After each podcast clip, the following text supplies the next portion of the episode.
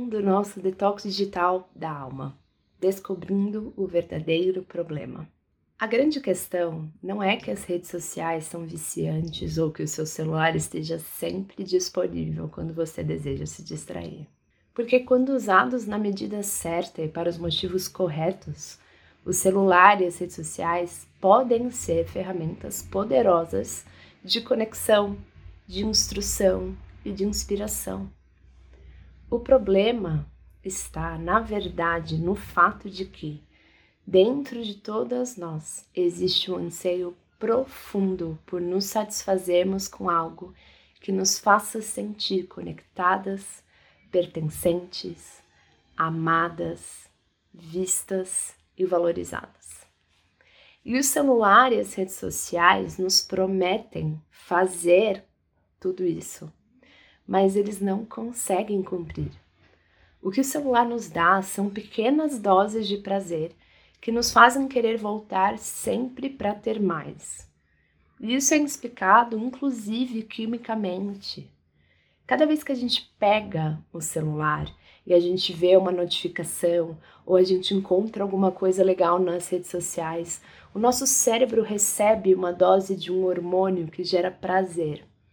Mas não é um hormônio do prazer duradouro, é um hormônio de prazer instantâneo que também logo vai embora, tão rápido quanto ele chega. E aí a gente fica viciada nessas descargas instantâneas e com curta duração de prazer. Só que nenhuma das coisas boas da vida é capaz de nos satisfazer por completo. Porque nós fomos feitas para nos satisfazer plenamente, somente através de uma conexão íntima e pessoal com o nosso Criador. Ele, somente Ele é a fonte eterna e duradoura de, de aceitação, de amor, de aprovação e de pertencimento que a nossa alma tanto anseia todos os outros prazeres da vida são meros reflexos, meras sombras do prazer de estar reconectada a Ele.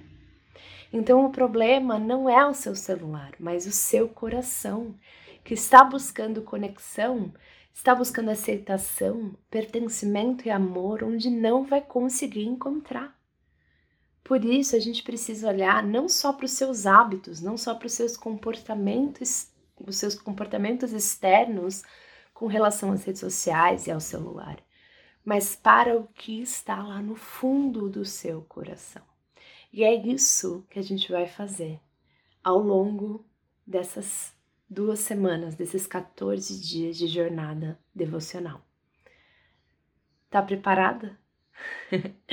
então, nesse primeiro dia, eu queria trazer para você ah, algumas perguntas para a gente refletir, um texto para a gente meditar e um pequeno passo para a gente dar, tá bom?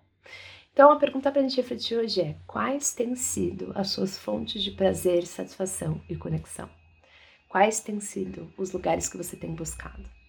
E a meditação é: busque no Senhor a sua alegria, e Ele lhe dará os desejos do seu coração. Salmo 37, 4. E o pequeno passo que a gente vai dar hoje é desligar o seu celular uma hora antes de você dormir e deixá-lo carregando em um cômodo que não seja o seu quarto, ok? Se você precisar do celular como despertador, compre um despertador analógico bonitinho, tá bom? Para você evitar de perder a hora, tá? Cada pequeno passo a gente vai acumulando, tá bom? A cada dia. Então, até amanhã.